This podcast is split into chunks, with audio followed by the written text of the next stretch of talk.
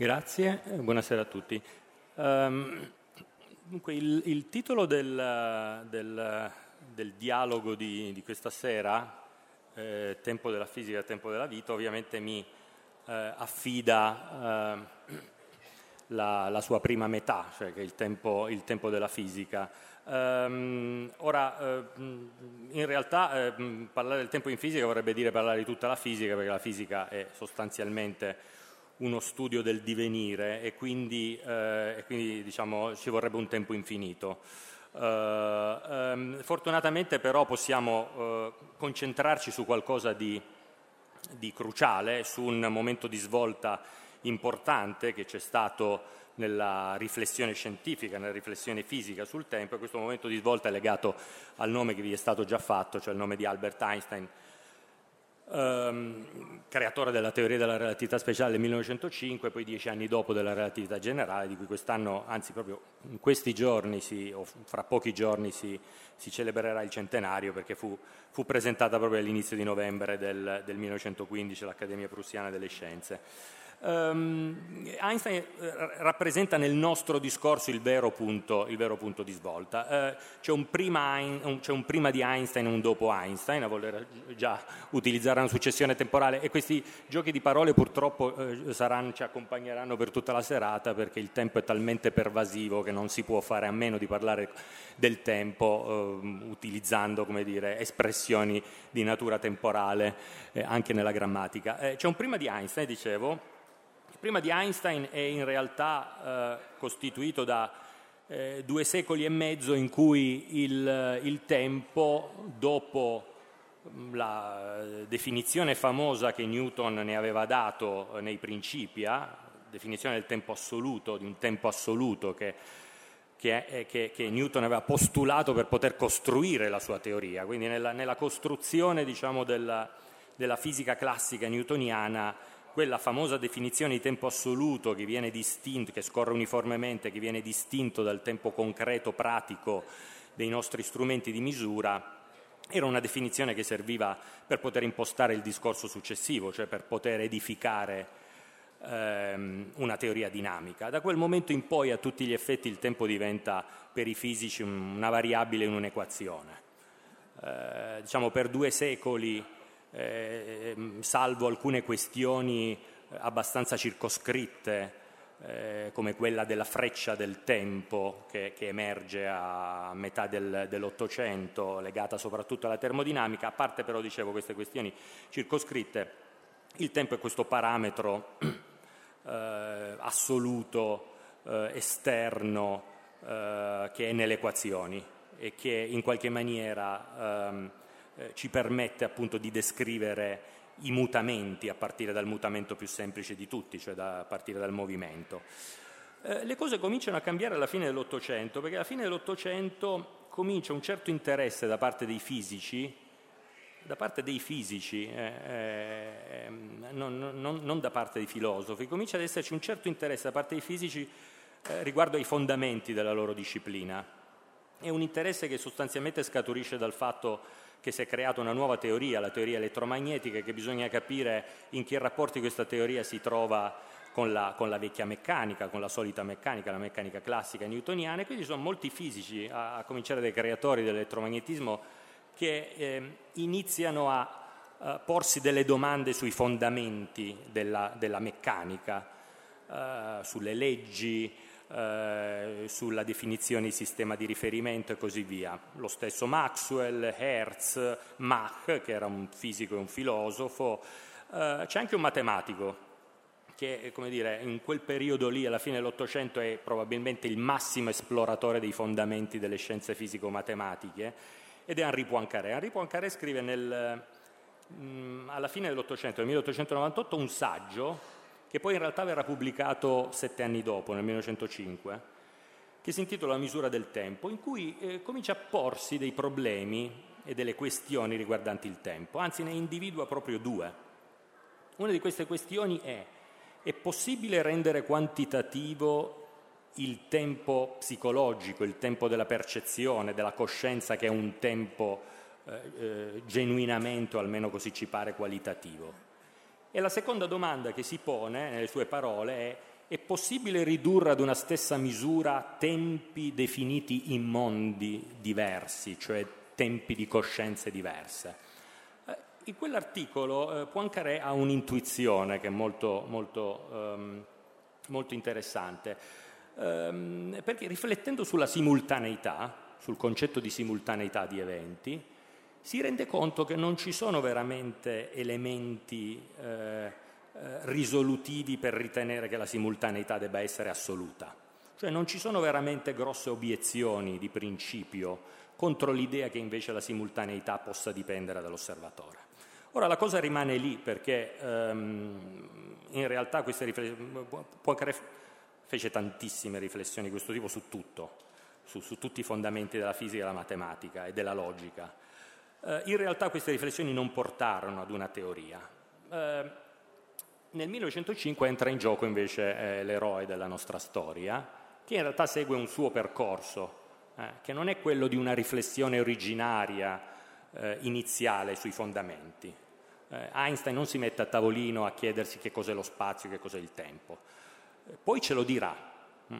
Alla fine, dopo aver eh, edificato la sua teoria, di, ci dirà che cos'è lo spazio, che cos'è il tempo, ci proporrà una visione completamente nuova, sconvolgente dello spazio e del tempo, ma questo è il risultato, non è il problema che si era posto all'inizio. Il problema che si era posto all'inizio era un problema molto limitato, perché in fisica succede così. La fisica, come diceva un grande fisico, eh, Weisskopf, fornisce grandi risposte a piccole domande.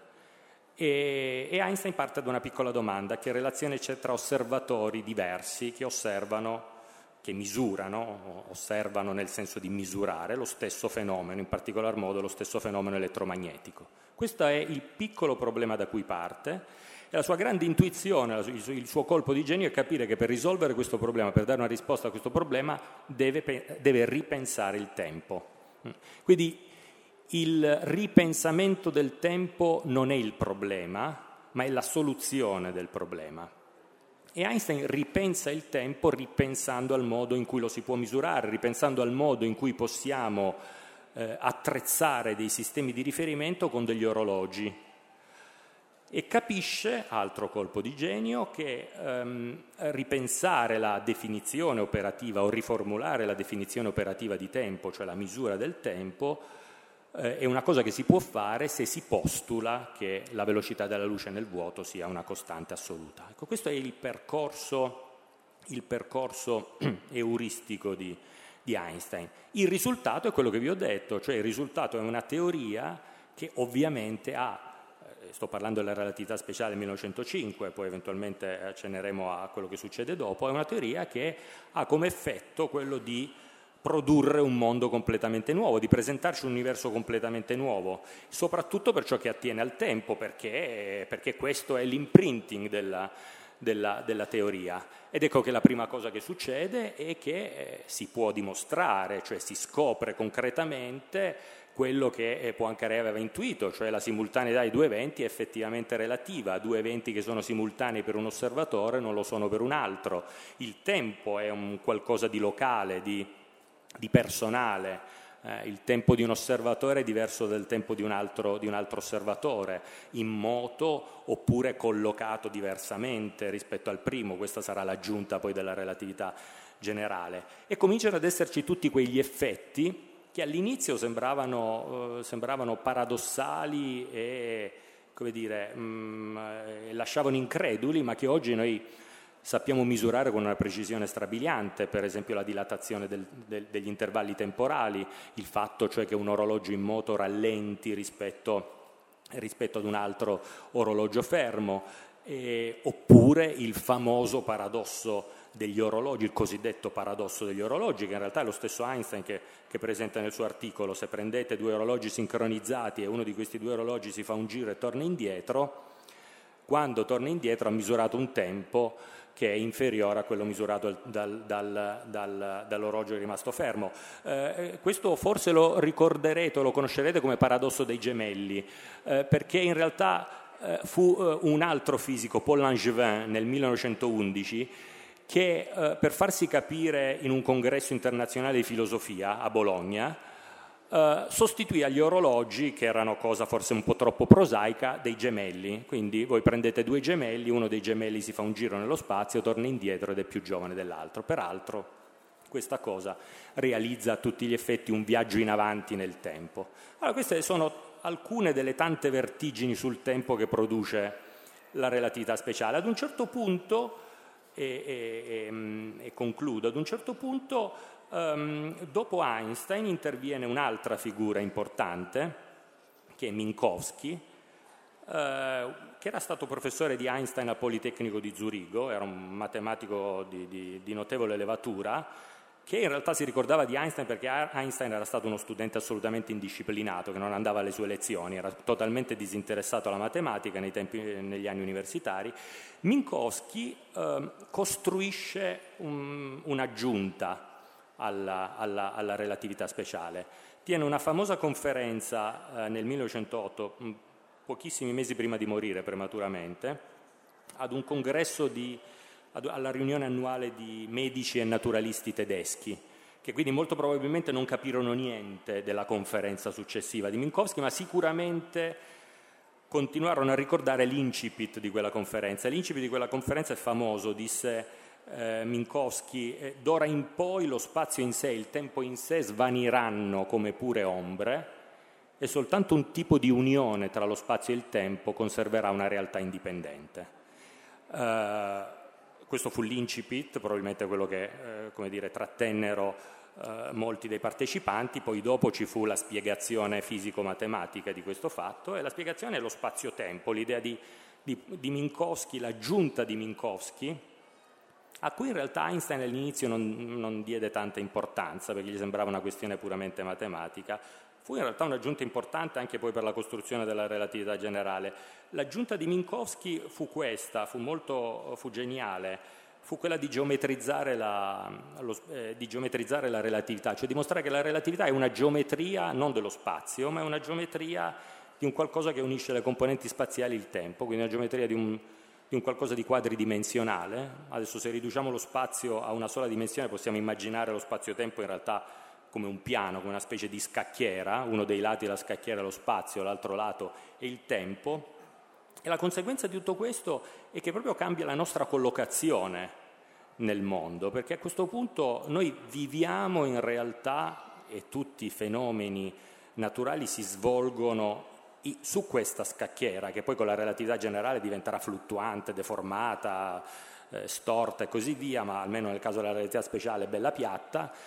E quindi noi viviamo su questa scacchiera e, e, e anzi Anzi, ho fatto male a dire che viviamo, perché vivere e svolgersi e verificarsi dà sempre dire, un'idea di trasformazione, di divenire. Noi in realtà esistiamo su quella scacchiera con tutti i nostri istanti assieme, tutti i nostri istanti di tempo e i nostri eventi, che sono punti di spazio assieme a istanti di tempo, stanno, esistono su quella scacchiera, formano una linea su quella scacchiera, quella che si chiama una linea di universo.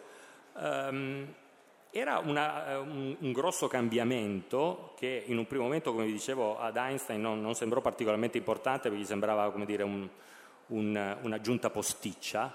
Poi si rese conto però con la relatività generale, quando cominciò a costruire la relatività generale, che era, che era una, che, che, l'idea di, di, geometrizzare lo spazio-tempo e quindi che, lo, eh, diciamo, che, la, che, la, relatività fosse una teoria geometrica dello spazio-tempo era la chiave per costruire la teoria successiva. La teoria successiva, come vi ho detto, rende questa scacchiera fluttuante, la, la rende piena di bitorzoli a seconda della gravità, a seconda delle distribuzioni di masse e peraltro aggiunge vertigini alle vertigini perché per esempio apre anche la possibilità che non si sa quanto possa effettivamente realizzarsi, ma esiste almeno a livello potenziale, non solo di viaggi in avanti nel tempo come quello dei due gemelli, anzi come quello di uno dei gemelli, ma anche di viaggi indietro nel tempo, cioè di linee di universo temporali che sono, che sono chiuse.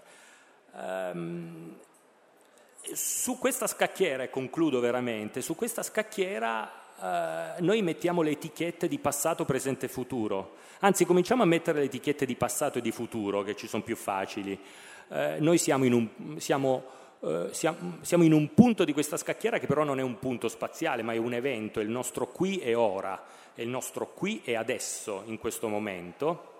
E rispetto a questo evento, su questa scacchiera, noi abbiamo un passato che è più ristretto rispetto a quello che avremmo se le influenze fossero istantanee, perché eh, il passato degli eventi che possono aver avuto effetto su di noi si è ristretto a causa, a causa della velocità finita delle interazioni. Abbiamo un futuro che si è anche ristretto e poi si pone il problema del presente.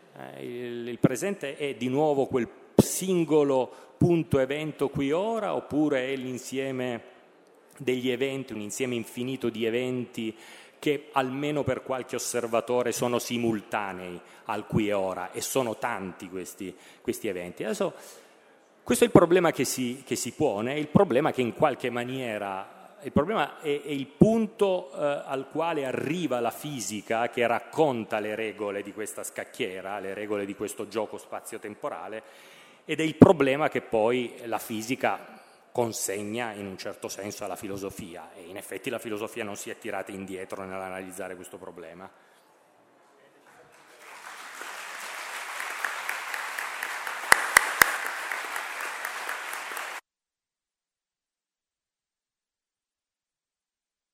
Eh, grazie Vincenzo Barone per il suo intervento che ci ha fatto un quadro anche proprio della genesi di questa eh, rivoluzione portata da Einstein nella nostra visione del, del, tempo. Abbiamo cominciato a capire quanto cambia rispetto alla nostra intuizione eh, diciamo di senso comune del, del, tempo. E come diceva Vincenzo Barone, eh, questa grande rivoluzione portata da Einstein con la relatività, con le relatività, consegna diciamo, materiale che scotta in qualche modo Mauro Dorato ai filosofi eh, che iniziano a confrontarsi appunto con, con l'immagine del tempo che, che emerge. Eh, grazie Marco, buonasera. Eh, io volevo intanto iniziare con una constatazione, l'influenza di Einstein sulla fisica del Novecento. Forse Einstein è il primo motore della fisica del Novecento, è pari almeno all'influenza che Einstein ha avuto sulla filosofia della scienza del Novecento. Quello che vorrei dire si può condensare in sei punti. Tre riguardano la fisica prima di Einstein, e qui mi rifarò alla nozione di assoluto nella, nel grande libro di, di Newton, e tre punti invece che riguardano i problemi filosofici, ma non solo filosofici, direi, di rapporto tra varie visioni del tempo, che appunto la fisica di Einstein ha provocato. E sono tre almeno, per cominciare dai tre punti pre-Einstein e quindi focalizzando la nostra attenzione sui eh, principi filosofici di Newton, sono tre i sensi di assoluto di cui parla Newton. Il primo senso è indipendente da tutto ciò che esiste fisicamente. Immaginate una scatola. Per Newton lo spazio assoluto è una scatola immobile che esisterebbe anche se non ci fossimo noi o non ci fossero eventi fisici. Il secondo senso di assoluto eh, è più legato al modo degli osservatori. Per Einstein il tempo è come se fosse misurato da un orologio universale che non dipende dai, dai sistemi di misura che utilizziamo e quindi ha diciamo, delle caratteristiche del tutto scevre da influenze che hanno a che fare col moto, quindi se io mi muovo rispetto a lui, il tempo che misuro è esattamente identico al tempo che misura lui. Il terzo senso di assoluto è quel senso in base al quale spazio e tempo sono come palcoscenici inerti che non vengono influenzati dagli attori che recitano nel palcoscenico. Ebbene, tutti e tre questi sensi di assoluto sono stati abbandonati dalla fisica successiva. Il primo senso di assoluto presuppone che il tempo abbia delle strutture indipendenti dagli eventi, ma già Leibniz aveva attaccato Newton su questo punto, per lui prima ci sono gli eventi fisici e poi ci sono spazio e tempo. Cosa sono spazio e tempo? Relazioni, quindi sopra, sotto, destra, sinistra, est, ovest. E naturalmente se parliamo del tempo c'è l'ordine della successione, quindi si rovescia l'ordine priorità, prima gli eventi fisici e poi ciò che noi chiamiamo relazioni spazio-temporali. Il secondo senso di assoluto entra in crisi anch'esso proprio con la relatività speciale di Einstein, perché lì abbiamo imparato che il tempo scorre diversamente in sistemi eh, di riferimento diversi. E il terzo senso di assoluto, ovvero la struttura dello spazio-tempo non dipende da quello che fanno gli attori dentro di esso, anch'esso è entrato in crisi con la relatività generale. Lo spazio-tempo è una struttura dinamica e viene influenzato e influenza a sua volta i campi materiali che sono in esso, è come se fossero uno sopra l'altro. Per spiegare, diciamo così, in maniera forse un po' più iconica o semplice quello che ha detto lui, prendiamo due orologi, qui c'è l'orologio del telefonino, qui c'è l'orologio di polso che ho, ecco se io immagino che questo orologio faccia una traiettoria nel tempo e questi due iniziano insieme, quando si ricongiungono il tempo segnato da questo è più breve del tempo segnato da questo, diciamo questo è l'orologio che rimane sulla Terra. E questa è una semplice spiegazione geometrica nella quale eh, non entriamo. Dal punto di vista della relatività generale ho due orologi, uno è situato più vicino al centro della Terra, l'altro è più lontano, ebbene il tempo scorre diversamente eh, tra l'orologio più vicino alla superficie della Terra e l'orologio più lontano. Quindi è come se l'unico orologio universale di Newton si frantumasse in tanti orologi, ognuno dei quali naturalmente si rapporta l'uno all'altro, ma ognuno dei quali in qualche misura è indipendente l'uno dall'altro. Dipende dal sistema di riferimento, quindi dal moto, e dipende da dove si trova rispetto al campo gravitazionale. Ora passiamo ai tre punti dopo, cosa succede dopo Einstein. È, qui che il contrasto tra il tempo fisico e il tempo del senso comune si rivela in tutta la sua drammaticità. È perché in fondo la mossa filosofica di Einstein, perché Einstein nel saggio del 5 secondo me compie un'analisi filosofica e si chiede che cosa significa il tempo. E se non abbiamo, dice, un'idea chiara di cosa significa il tempo, non possiamo nemmeno scrivere le equazioni della fisica. E parte dalla constatazione che se io dico che il treno arriva alle 7 in stazione, quello che sto veramente dicendo è che ci sono due eventi simultanei, l'arrivo del treno in stazione e il mio constatare che la lancetta corta o lunga, anzi corta dell'orologio punta sulle 7. Questa forma di simultaneità è in qualche senso assoluta perché perché è locale. Io guardo il treno, l'orologio, e constato che questi due eventi sono simultanei, come questi schiocchi di dita.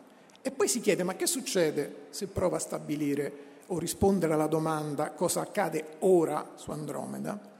Ecco, a questa domanda non si può rispondere se non si fanno una serie di assunzioni molto precise che hanno a che fare con delle operazioni che dobbiamo fare con gli orologi per sincronizzarli a distanza. Apro una breve parentesi, questo è il periodo in cui si mettevano gli orologi nelle stazioni, si cercava di coordinare orologi a distanza. Einstein all'ufficio brevetti non è che pensava solo alla fisica teorica, ma analizzava tutta una serie di apparecchi, per cui gli storici della scienza hanno insistito molto sul, sul sapere pratico che ha determinato poi le conquiste teoriche, sia di Poincaré che eh, di Einstein. Poincaré si occupava di mappe. Tornando a noi, siccome la simultaneità è locale e quella a distanza diciamo, è convenzionale, cosa, ne, cosa accade alla nozione di presente? E anche la nozione di presente diventa locale, perché due eventi possono essere l'uno presente rispetto all'altro solo se sono l'uno simultaneo rispetto all'altro. Ma siccome la simultanea a distanza non è un fatto, ma deriva da una scelta arbitraria di un, sistema di riferimento, anche la nozione di presente perde una sua oggettività e si riduce anch'essa da presente cosmico, il senso comune in fondo pensa che ci sia uno, un dato di fatto rispetto alla domanda cosa succede ora su Andromeda.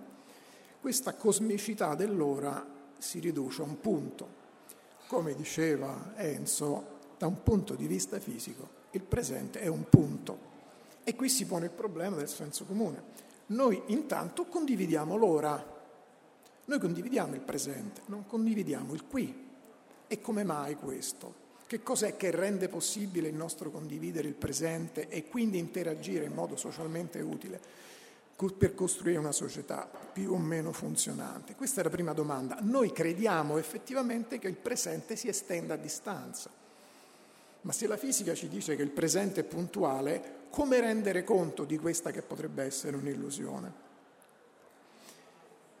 Quindi c'è il problema dello spiegare come mai il senso comune dà per scontata una tesi che la fisica si incarica in maniera brillante di confutare e secondo me la bellezza della scienza sta proprio nel fatto che alcune assunzioni automatiche che noi facciamo sul mondo, alcune apprese, altre che sono proprio in qualche misura ereditate dal nostro, dalla nostra struttura genetica, ebbene la scienza si incarica di mettere in discussione e confutare queste assunzioni del senso comune.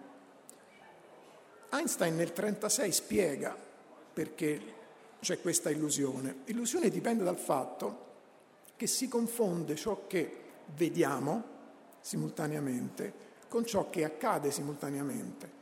Quindi se la luce dalla stella più vicina alla Terra in realtà è stata emessa quattro anni fa, se noi la vediamo simultaneamente a quel lampadario, ingenuamente, ma non così ingenuamente, perché siamo strutturati così, riteniamo che gli eventi siano simultanei. E questo a causa della grande velocità della luce. In realtà non lo sono, perché l'evento che arriva all'occhio del, dell'osservatore nel telescopio è iniziato quattro anni fa e noi lo riteniamo simultaneo con ciò che vediamo. Quindi questo spiega in parte, c'è un'altra spiegazione che vorrei tirare fuori dopo, perché riteniamo che il presente si estenda a distanza, invece letteralmente ognuno di noi letteralmente vive in un presente leggermente diverso. Lo condividiamo perché condividiamo largamente il passato, quel passato ristretto di cui lui parlava. E l'altro problema, quindi che è molto eh, apparentato con quello che ho appena esposto, è la differenza tra l'estensione del presente psicologico della nostra esperienza e il carattere, diciamo, proprio infinitamente breve o istantaneo del presente fisico. Quando noi affettiamo lo spazio-tempo, immaginate un filone di pane, lo potete affettare come volete, dice Einstein, qualunque fetta va bene per descrivere il mondo. E noi siamo una mollichina in quel filone, però il tempo comunque viene costruito dal punto di vista diciamo, della fetta come qualcosa che non ha alcuna estensione.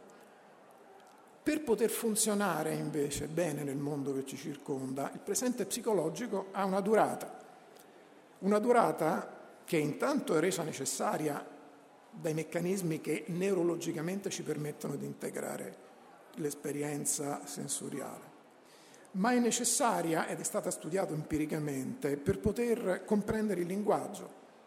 Se io non ritenessi quello che è appena stato detto da chi mi parla e non anticipassi quello che mi si sta per dire, non riuscirei a comprendere una frase un discorso. Idem con la musica, pensate che per percepire una melodia devo ritenere ciò che è stato appena suonato e spesso anticipare ciò che sta per essere suonato. Insomma, il precedente psicologico ha una durata di 2-3 secondi. È stato visto questo attraverso diverse modalità sensoriali, quella acustica, pensate a un metronomo, quando la differenza tra il tic e il tac del metronomo si colloca tra una soglia tra 2 o 3 secondi, noi lo integriamo in un'esperienza, diciamo così, eh, unica. E l'uomo è un essere che anticipa, eh, non funzioneremo se non anticipassimo gli eventi. E per anticipare gli eventi questo presente psicologico non può essere una lama di coltello, ma come già aveva capito William James nel 1890, deve avere una sua estensione. Poi c'è una soglia più breve e una soglia più lunga. Quella più breve è una soglia, diciamo, necessaria a integrare in maniera ancora più vicina eh, degli eventi. Immaginate un televisore di fronte a voi, vedete prima un segnale luminoso e poi un altro segnale luminoso. Immaginate che la differenza sia di circa un secondo. Diminuite adesso l'intervallo di esposizione dell'essere umano di fronte al teleschermo, facciamo mezzo secondo, riusciamo ancora a dire questo è prima di quello abbassiamo ancora, abbassiamo ancora e sui 30-40 millisecondi l'essere umano vede un solo segnale. E questo ovviamente per esempio ci spiega perché condividiamo l'ora, perché se moltiplichiamo la velocità della luce per quei 30 millisecondi otteniamo una distanza enorme, 9000 km. Dentro questa bolla diciamo, di simultaneità non siamo in grado di distinguere la successione. Poi c'è il presente più lungo, diciamo, che ha a che fare col senso dell'io. E da dove nasce il senso dell'io? Eh, questo è un ginepraio nel quale non voglio nemmeno addentrarmi, ma è ovvio che c'è un mutamento costante nella nostra esperienza, ma al tempo stesso noi sappiamo di rimanere lo stesso individuo. E questo ha a che fare con dei fenomeni che adesso eh, i neuroscienziati, ma anche i fenomenologi stanno studiando, la memoria a breve termine, la memoria del lavoro, quindi, insomma, la percezione è nel tempo, e presuppone una certa durata e questa durata naturalmente ha a che fare anche con i tempi di integrazione che il cervello utilizza per fondere la nostra esperienza. E l'ultima cosa che la fisica non riesce a spiegare tuttora è il passaggio del tempo. Cos'è il passaggio del tempo? Beh, pensate al primo dell'anno 2015, domani quell'evento sarà più lontano, il primo gennaio del 2016 si avvicina al passaggio del tempo. Ogni giorno il momento della mia nascita si allontana. Vedete, usiamo queste metafore. Il futuro si avvicina, il passato si allontana, ma che vogliono dire da un punto di vista scientifico? Perché utilizziamo queste metafore? E pensate all'idea del tempo come un fiume, tipica no, nella tradizione filosofica. Il tempo è una fiamma che brucia, è una splendida poesia di Borges, con la quale voglio finire, lui dice che il tempo è la sostanza di cui noi siamo fatti, ma io sono il tempo. Il tempo è una tigre che mi divora, ma io sono la tigre. È un, fiu- è un fuoco che mi consuma, ma io sono il fuoco. Quindi queste idee, diciamo, del mutamento, della distruzione che in qualche senso il tempo comporta per noi, ci fanno capire che c'è qualcosa che si trasforma, ma non nel senso che c'è un prima e un dopo, perché questo nella fisica c'è, anche se è locale. Il problema è che c'è un presente che sembra muoversi, ma non si può muovere evidentemente. E allora perché continuiamo a usare queste metafore? E perché siamo assolutamente certi del fatto che il tempo passi, scorra o certamente in certi casi vola? La fisica conosce solo la successione.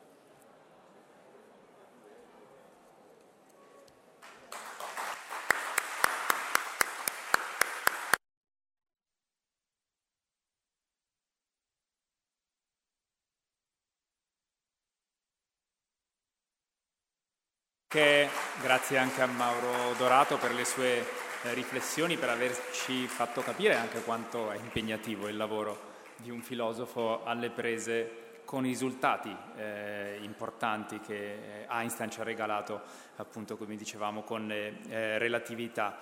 Ehm, vorrei chiedere mh, mm, a Vincenzo Barone intanto di, di ribadire una, una, questione che avete citato entrambi, questa eh, degli orologi, no? di come gli orologi misurano il tempo. L'avete citato e, entrambi e, e vorrei, eh, per far capire insomma, a chi è eh, qui con noi questa sera, che eh, diciamo, gli effetti della relatività, relatività oggi li possiamo misurare veramente davanti a noi. Se ci fosse Vincenzo Barone, un orologio molto preciso qui sul tavolo, un orologio per terra dove sono seduti con gli orologi che abbiamo oggi vedremo la differenza, perché gli orologi, gli ultimi orologi atomici di cui si dispone sono orologi che hanno un'accuratezza dell'ordine di un secondo ogni 10 miliardi di anni, sbagliano di un secondo in 10 miliardi di anni e quindi eh, il problema è che diciamo, non esiste un mondo classico e un mondo relativistico, no? cioè non, non, esistono due mondi diversi. Eh, diciamo, esiste un mondo relativistico eh, in cui talvolta certi effetti sono talmente piccoli da essere irrilevanti e quindi da, da rendere inutile praticamente eh, un'analisi di tipo relativistico. Allora è chiaro che normalmente con i nostri orologi non c'è nessun modo di, eh, di, di, di far vedere che se appunto eh, Usain Bolt porta con sé uno di questi orologi quando corre, il, orologio, il tempo del suo orologio scorre diversamente da quello del, dell'arbitro a, a, bordo pista. Se però eh, portasse con sé invece che questo questo orologio, eh, un, uno di questi orologi ottici di ultima generazione che appunto hanno una precisione di un secondo, che sbagliano di un secondo ogni 10 miliardi di anni, mm, noteremo la differenza, cioè scopriremmo che, una, che, c'è una differenza. E vabbè non l'abbiamo fatto con Usain Bolt perché insomma sono orologi un po', un po ingombranti e non sono, non sono trasportabili da centometristi, però è un esperimento che è stato fatto due anni fa,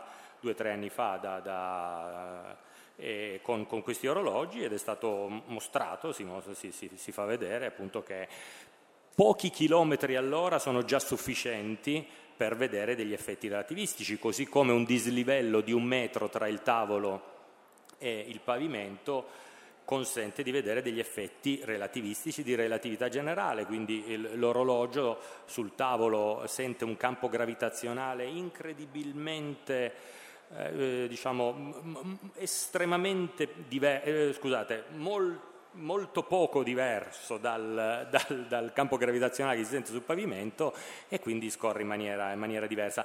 Ma questo più che altro è per dire che questi discorsi che stiamo facendo eh, sono discorsi sostenuti da, una, da, evidenze sperimentali che in realtà eh, cominciarono ad esserci già a partire dagli anni 40. Eh. Il, primo, il primo esperimento sui sulla dilatazione relativistica del tempo fu fatto da un, da un, italiano che si chiamava Bruno Rossi, un grande fisico italiano, che però all'epoca, eh, come dire, eh, eh, doveva fare questo esperimento in situazioni piuttosto estreme, quindi aveva, era andato a studiare delle particelle molto veloci dei raggi cosmici.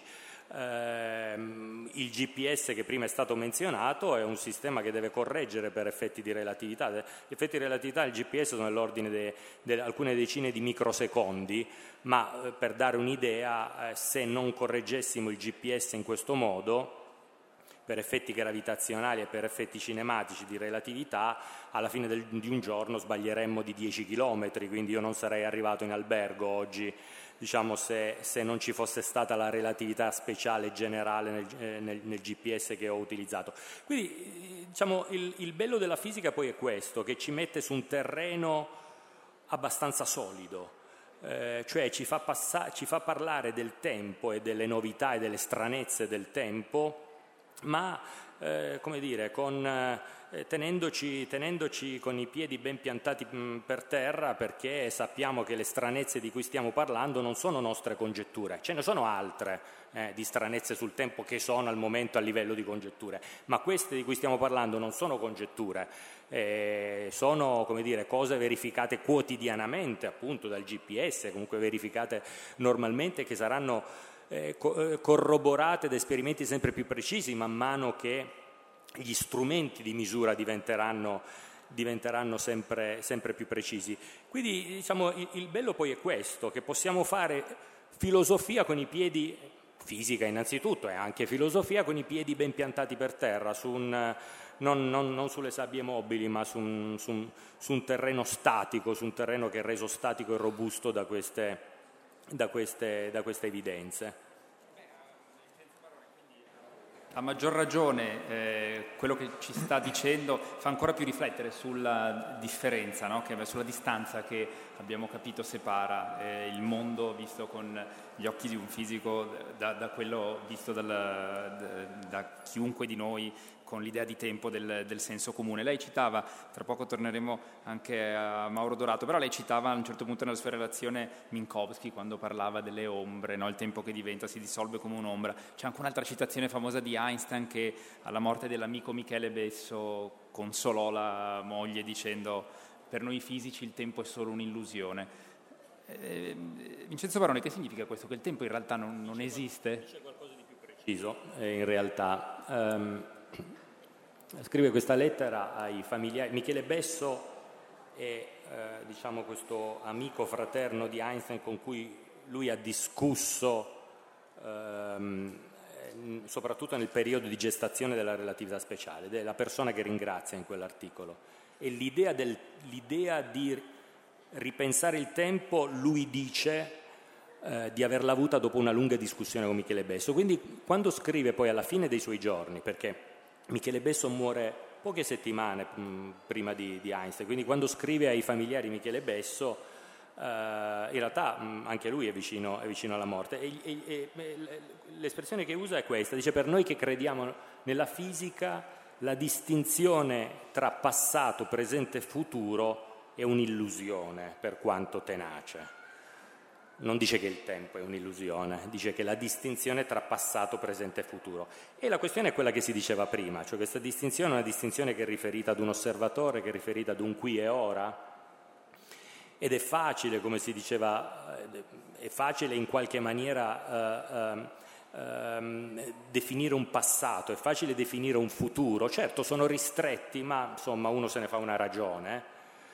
Eh, è molto più difficile collocare, eh, come, come, dicevamo prima, un presente, cioè molto difficile, è molto difficile dare un contenuto fisico al, um, a, a, a, diciamo, alle nostre idee di senso comune, ma questo non, eh, credo che sia stato un lapsus in quello che diceva Mauro, questo non vuol dire che la fisica non spiega il presente, e sottolineo non spiega il presente o non spiega il passare del tempo.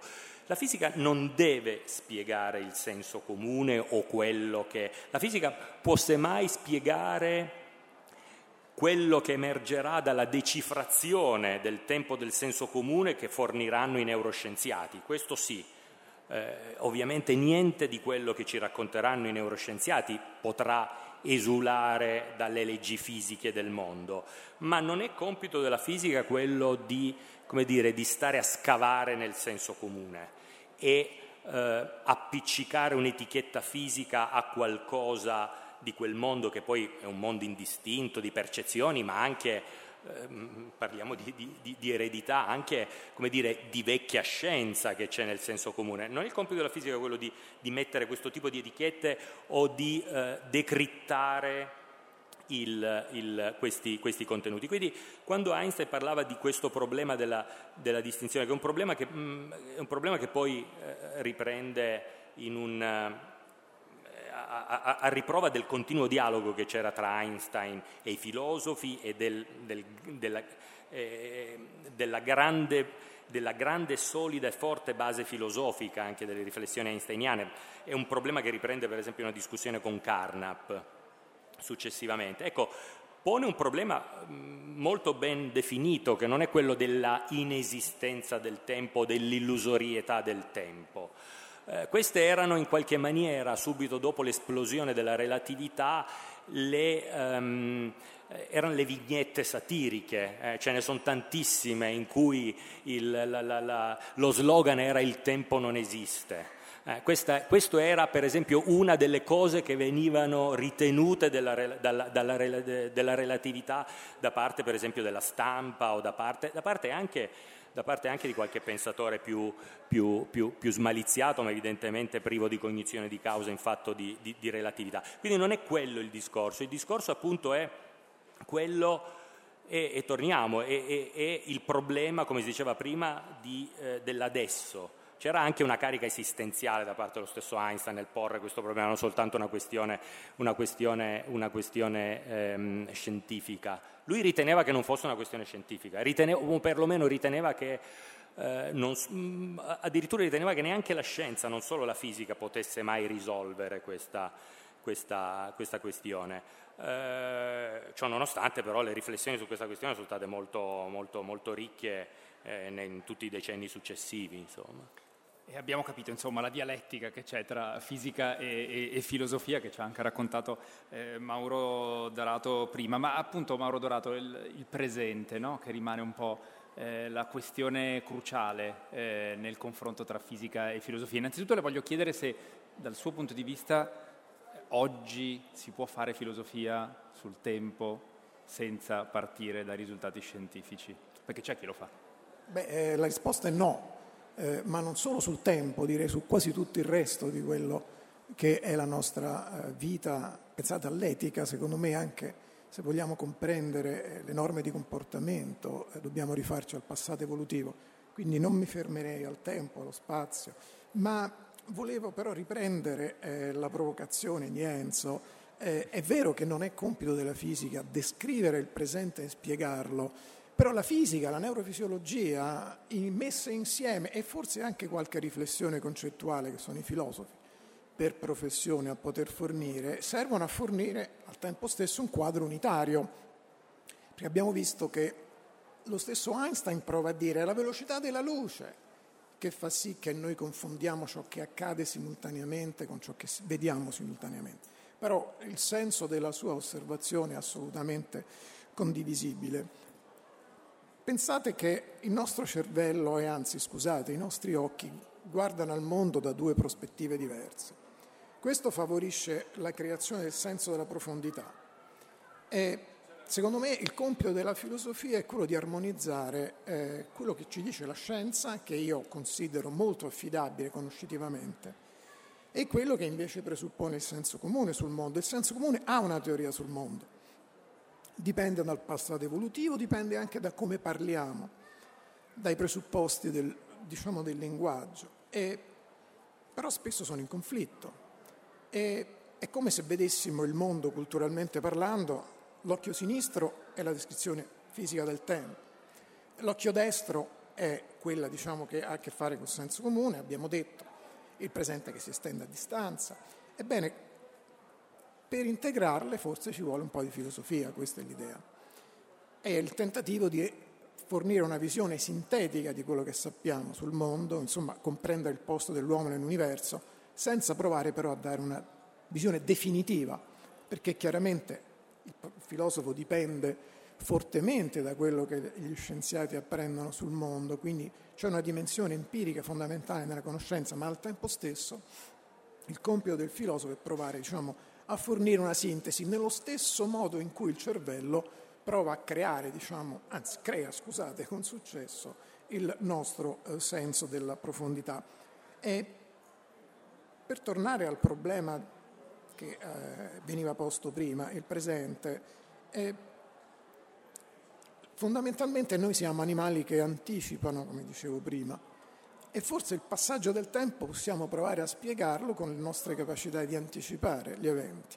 Quindi io prima considero un evento soltanto da un punto di vista delle aspettazioni, che ho immaginato un appuntamento importante, questo evento si avvicina e quello che significa avvicinarsi va chiarito molto bene.